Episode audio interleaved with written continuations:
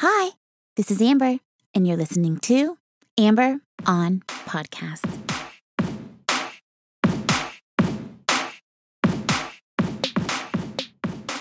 Hi, hi, hi. Hello, and welcome to episode number 230 of Amber on Podcast. I am your host, Amber Camille Ligon, and this show is all about doing more good for you and more good for more people. Thank you so much for joining me. Podcasts saved my life when I lost everything and hit rock bottom back in 2017, which is what inspired me to create this show so that someone out there who is searching for answers will find what they need to help them on their journey. In this episode, you will learn what it means to ride the wave of emotions, the benefits of arriving at an emotional peak, and how to prepare yourself to ride the wave. If you haven't yet, please take a moment to subscribe to the show. Every Thursday, I release a new episode, and I would love to have you join me. Now, let's get down to the good stuff and let's start the show. Feeling emotions is new for me. I have been a perfectionist for as long as I can remember, which made it really hard for me to feel my emotions. Growing up, I didn't allow myself to feel my feelings. I wanted to avoid it at all costs, and eventually it would erupt in bigger, more harmful ways. I thought emotions were a sign of weakness or a problem to be solved. Luckily, therapy helped me identify and process my emotions, and I've gotten better over time so I can recognize and feel them when they come instead of stuffing them down or numbing them completely.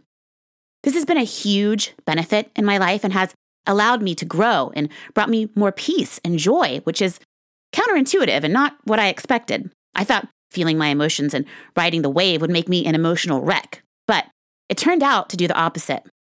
So, first, let's talk about what it means to ride the wave, also called urge surfing.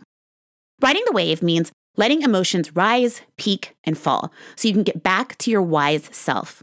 Instead of pushing them down, ignoring them, or numbing or distracting yourself in effort to avoid them completely. Riding the wave is about giving yourself the permission, grace, and compassion to feel what you are feeling. Listen to what your body is telling you and give yourself the space to experience the emotion. Even saying this to you now, it still sounds terrifying. It is for me. Riding the wave is an excellent example of when I feel the fear and do it anyway because it can be really hard. It's been challenging for me to put into practice, but worth every second of effort. If you are someone like me, I have a lot of empathy for you because it's really hard to feel your emotions sometimes, especially if you have a history like mine, where you haven't been taught how to feel your emotions or felt that emotions made you weak. But the alternative is worse. When high emotions drive us, they make us act in ways we don't want to act. We do things we aren't proud of. We're impulsive, angry, anxious, and the emotions that we're trying to stuff down and ignore come out in other, more insidious ways. There are certain emotions that we stifle more than others, like anger, shame, and hurt. So, having a plan in place for when you peak with these types of emotions can be really beneficial. That's what has worked best for me. The path I like to take is to first identify the emotion. Let's say it's anger. So I name it and I say, I'm feeling angry right now, but I am not anger. This doesn't define me. This too shall pass. But right now I am in this and I need to feel it. I need to ride the wave, let it peak so it can fall. Peaking is the hardest part. When we have an emotional peak, we can do healthy things like cry or scream or punch a pillow. Or we can do unhealthy things like drink, use drugs, numb, call the person we're angry at, or self harm in other ways.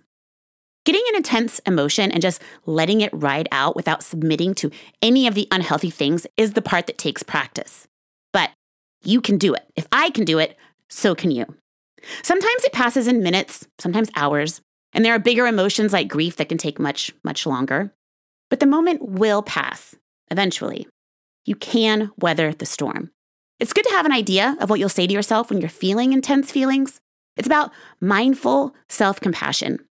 I like to remind myself that I am not the first person to deal with this. People have gone through the pain that I am going through, and they've gotten through it. and so can I. And there are benefits of riding the wave and feeling your emotions. With practice, it gets easier and you get stronger. That's the biggest benefit to me. I am here to remind you that you are capable. It can be ugly and rough, but you will feel so much better in the long run. Hard choices, easy life. Easy choices, hard life. You're either choosing short term pleasure or long term fulfillment. Your brain will try to get you to do the thing you normally do, but you are strong and you can ride the wave, let it peak and fall, and get back to your wise self. After you do it a few times, you get better, stronger, more aware, and you feel better after letting yourself feel authentically and having compassion for yourself. It's not easy, but it's worth it. It's survivable. I promise it will help you because I'm living proof it has helped me and countless others. You got this. You deserve to live your best life. And this is one more way you can do more good for you and more good for more people. Thank you, thank you, thank you, thank you so much for listening. If you haven't yet, don't forget to subscribe. Please leave a review and let me know what you think about the show. And please join me next week for another conversation about living your best life and doing more good. Thank you. Love you. Bye.